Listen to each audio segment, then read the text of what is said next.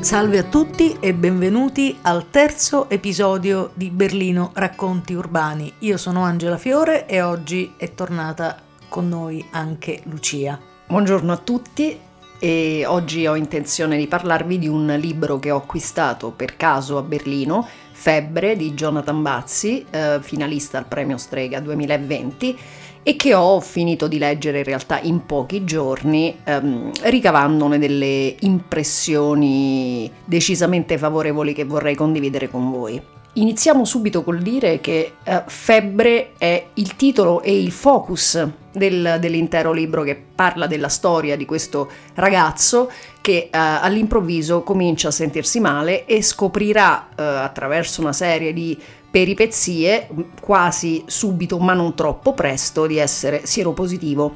Questa consapevolezza fa partire una serie di riflessioni che si snodano tra il passato e il presente in modo totalmente simmetrico, nel senso che un capitolo riguarda il momento presente, quello in cui Jonathan sta imparando a convivere con la sua nuova condizione, e un altro capitolo, il capitolo successivo, eh, parla sempre del passato, quindi della sua infanzia e adolescenza eh, spese a Rozzano, estrema periferia eh, sud di Milano, e contesto dominato da dinamiche a volte anche feroci e difficili da metabolizzare.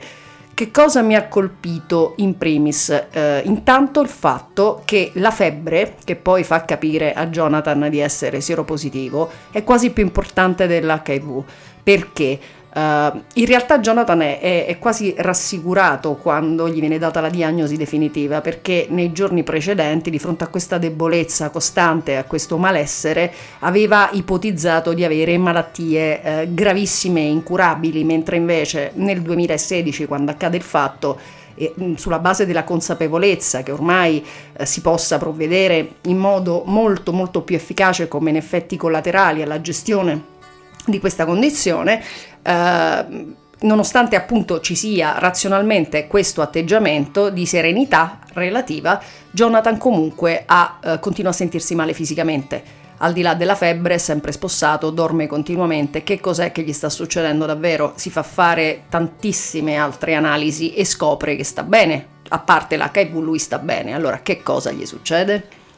Io a questo punto farei una menzione speciale per un personaggio che è descritto brevemente nel libro e che ci ricorda alcune tendenze particolarmente in voga in questo periodo, che è quello del primo medico, il quale, come dire, non reagisce in modo particolarmente pronto ed efficace mm, rispetto ai sintomi che gli vengono descritti e cerca di indirizzare il protagonista su una serie di scelte di quella che si chiama comunemente medicina naturale perdendo di fatto molto tempo cercando di risolvere il problema con l'echinacea, dimenticandosi eh, di prescrivere alcuni degli esami più importanti, quindi diciamo rappresenta, non è fondamentale nello svolgimento della storia, però rappresenta un, diciamo, un ostacolo al, eh, alla, a quella che è poi la realizzazione del, del problema e un ritardo nella diagnosi e secondo me merita un po' una menzione speciale, diciamo, non, non esattamente in senso positivo. Passano due mesi circa tra eh, i primi colloqui con questo medico e poi la diagnosi e, e io eh, sono partita con un face palm gigantesco eh, quando appunto ho sentito parlare eh, eh, di echinacea, di papaya, di integratori e poi dopo molto molto tempo eh, l'atroce frase oddio ho dimenticato l'emocromo. Eh, che quando si fanno le analisi del sangue è un po' importante, allora io mi chiedo eh, fino a che punto non ci si renda conto che queste cose sono gravi. Teniamo presente che se questo fosse accaduto a Berlino di mesi ne sarebbero passati quattro perché la, la mo- questo tipo di moda diciamo è ancora più diffusa qui di quanto non sia in Italia, perlomeno mi risulta, poi non lo so, magari in Lombardia va particolarmente di moda questo approccio, mi auguro di no, francamente, non siamo fan nel caso non si fosse capito, non abbiamo un'opinione né sfumata né neutrale su questo tipo di cose. I medici dovrebbero fare i medici, gli altri possono so, iniziare una collezione di francobolli. E se avete la febbre e questa febbre non passa e mh, mm, ci sono, insomma, dopo due giorni, tre, quattro, la tachipirina non serve, fatevi fare le analisi, andate dal medico e rifiutate la papaya, perché non serve, ragazzi. La papaya serve se già state bene, cioè una cosa che vi è fresca, è, è gustosa, ma non può fare le veci di un vero farmaco se si ha una vera malattia. Io prevedo già qualche commento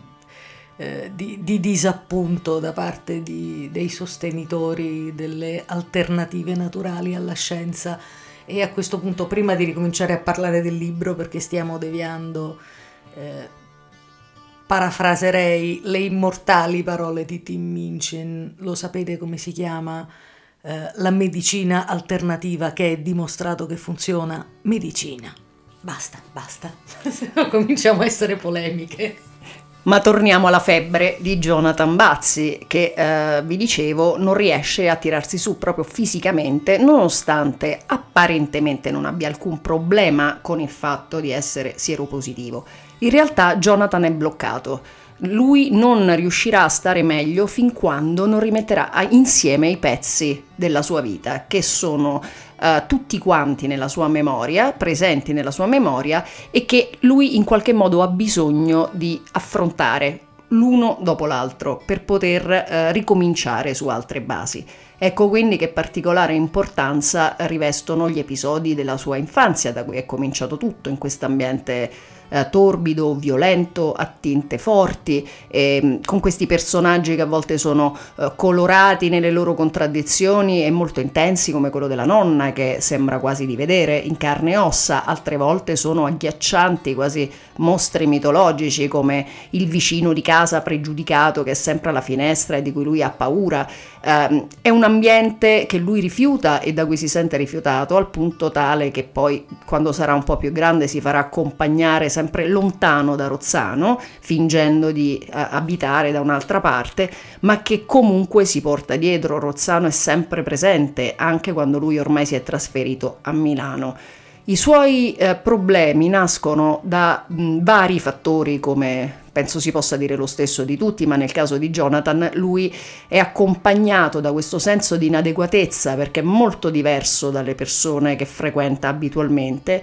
e eh, sviluppa quello che è un, un, atteggiamento molto comune in questi casi. Si divide fra complesso di inferiorità e mania di grandezza, nel senso che non accetta nessuna soluzione di compromesso nella vita. Lui o si descrive, si autopercepisce come eh, l'ultimo oppure pretende di essere adorato, il centro dell'universo, venerato. Se lui non riesce a collocarsi in polo, si colloca automaticamente nell'altro molto cambierà e Jonathan comincerà a crescere quando si, si renderà conto che eh, non siamo né dei perdenti e né dei vincenti, ma persone che cercano di essere fedeli a se stesse e di accettare anche la natura complessa e a volte anche ambigua delle cose. A proposito dell'ambiente nel quale cresce questo ragazzo, io devo dire che mi ha particolarmente colpito, in questo caso invece in senso positivo, il suo atteggiamento nel momento in cui la madre ha, porta in casa un compagno violento che è violento con lei e Jonathan rifiuta categoricamente di normalizzare l'episodio di violenza e di continuare a comportarsi come se niente fosse, di continuare a vivere eh, una vita da famiglia normale, mangiando insieme, parlandosi e quant'altro, e decide invece che per tutto il tempo che lui resterà in quella casa, finché continueranno a convivere nella stessa casa, lui non gli parlerà, non lo guarderà in faccia, non starà con lui nella stessa stanza e lo fa intenzionalmente perché vuole che il suo atteggiamento anormale attiri delle domande e vuole che gli adulti di riferimento siano obbligati a rispondere alla domanda perché questo ragazzo si comporta così per fare in modo che la violenza non venga dimenticata e non venga normalizzata. Questo è un atteggiamento che io trovo soprattutto in un, un adolescente, in un ragazzo molto giovane come lui nel, nel momento in cui viene descritto questo episodio, che io trovo assolutamente splendido, l'unico atteggiamento possibile in una situazione di questo genere è anche la, la rappresentazione perfetta del suo rifiuto di tutto quello che non va nel suo ambiente circostante. È uno dei miei passi preferiti del libro perché questo suo silenzio, che è l'unica cosa che lui può opporre alla violenza brutale del compagno della madre che addirittura le strappa un ciuffo di capelli dal cranio, è una forma quasi eroica di realtà purtroppo negli ambienti in cui si pratica la violenza domestica e tra chi assiste a questa manifestazione bestiale dei peggiori istinti umani eh, si verifica un fenomeno di normalizzazione. Eh, il corpo della vittima si abitua, l'ambiente si abitua, la persona che ti ha percosso violentemente è la stessa con cui guardi la televisione il giorno dopo e dopo un po' sembra tutto normale, le persone smettono di farsi domande e di mettere in discussione l'orrore. Invece Jonathan continua a non parlare a questa persona per 3-4 anni perché rifiuta di una, eh, di conferire eh, la normalità a quello che lui ritiene inaccettabile e dice gli altri devono chiederselo, devono fare domande, devono eh, sapere chi è lui e devono sapere che cosa le ha fatto. Questa cosa si chiama resistenza e uh, il ragazzo giovanissimo e, e, anche fragile fisicamente che scappa sul pianerottolo a chiamare il vicino perché altro non può fare, è in realtà fortissimo nel contrapporre il suo rifiuto della violenza nei fatti giorno dopo giorno, facendo una cosa molto difficile perché non è semplice ignorare qualcuno, non è semplice barricarsi e fare la guerra in casa, ma lui lo fa lo fa e ribadisce un principio eh, importantissimo, quindi grazie Jonathan per questo messaggio. Per quanto riguarda invece il suo rapporto con eh, gli altri da un punto di vista eh, sessuale e sentimentale è molto interessante la scissione totale fra i due settori. Eh, Jonathan capisce molto presto che eh, gli piacciono i ragazzi e anche le nazioni romantiche eh, e di altro tipo verso i ragazzi, ma con una distinzione. Eh, sostanzialmente lui eh, divide l'amore dal sesso, eh, si invaghisce e, e si innamora di ragazzi quasi sempre irraggiungibili, dall'aria delicata, sognante, con gli occhi d'artista, le facce delicate da sconfitto e eh, in qualche modo li idolatra indipendentemente da un feedback reale. Mentre invece il sesso è un ambito in cui si muovono quasi dei mostri di carne, ragazzi arroganti che lui sostanzialmente disprezza, volti eh, senza luce, eh, spesso anche brutti, volutamente brutti, li sceglie così e lui sintetizza questa visione delle cose con un collage che realizza quando poi ehm, comincia a fare studi artistici e da un lato rappresenta queste figure quasi da cherubino dei ragazzi di cui si invaghisce e dall'altra ci sono quelli che lui chiama i minotauri, quindi pezzi di carne, piedi, schiene senza volto. Non riesce a unire le due cose sostanzialmente per la stessa ragione per cui non riesce a vivere serenamente Così come poteva essere soltanto lo sconfitto al vincente, in amore eh, non può esistere la costruzione graduale di un sentimento fatta di scalini e di tempi. Jonathan vuole o tutto o niente. Se non può avere il ragazzo che ama d'impulso dopo 5 minuti di conoscenza e che risponde a che sono quello che è il suo ideale, l'ideale che si è costruito, allora vuole eh, degradarsi con un'esperienza quasi bestiale e animalesca anche lì tutto si ricomporrà soltanto quando Jonathan accetterà se stesso e la figura di Marius, il suo compagno che rimane un po' defilata ma che secondo me è molto importante, con il suo silenzio ma la sua presenza costante rappresenta un po' eh, quella pazienza e, e, e quell'attesa necessaria ehm, di cui si ha bisogno quando ci si vuole preparare a un sentimento importante. Vi lasciamo con una lettura da un capitolo di Febbre di Jonathan Bazzi, eh, Fandango Libri 2020. Il titolo del capitolo è Il giorno in cui mi mena una femmina, è, è già insomma è, è interessante. E mm, vi racconto l'antefatto e poi Angela procederà alla lettura. L'antefatto è che Jonathan, litigando con una compagna di scuola, l'ha insultata e tornando da scuola il giorno dopo si trova davanti una ragazzina che poi è una cara amica della,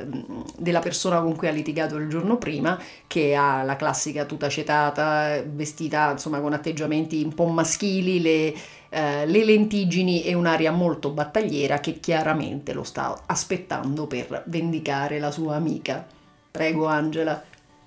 L'amica di Patrizia mi stava aspettando apposta davanti alla chiesa. Sa che strada faccio per tornare a casa? Da chi si è informata? Mi avrà pedinato. Me la trovo davanti all'improvviso sotto alla statua dell'angelo col braccio teso. Succede tutto in pochi secondi. La gamba che parte, la sua gamba abituata a giocare a calcio, a mandare i palloni in porta, si alza, s'allunga e il jeans chiaro, la calza, la scarpa bianca da tennis si staccano dal suo corpo di colpo, partono e mi vengono addosso. Il piede colpisce la pancia, la mia povera pancia scarica la forza cinetica tra l'ombelico e i polmoni.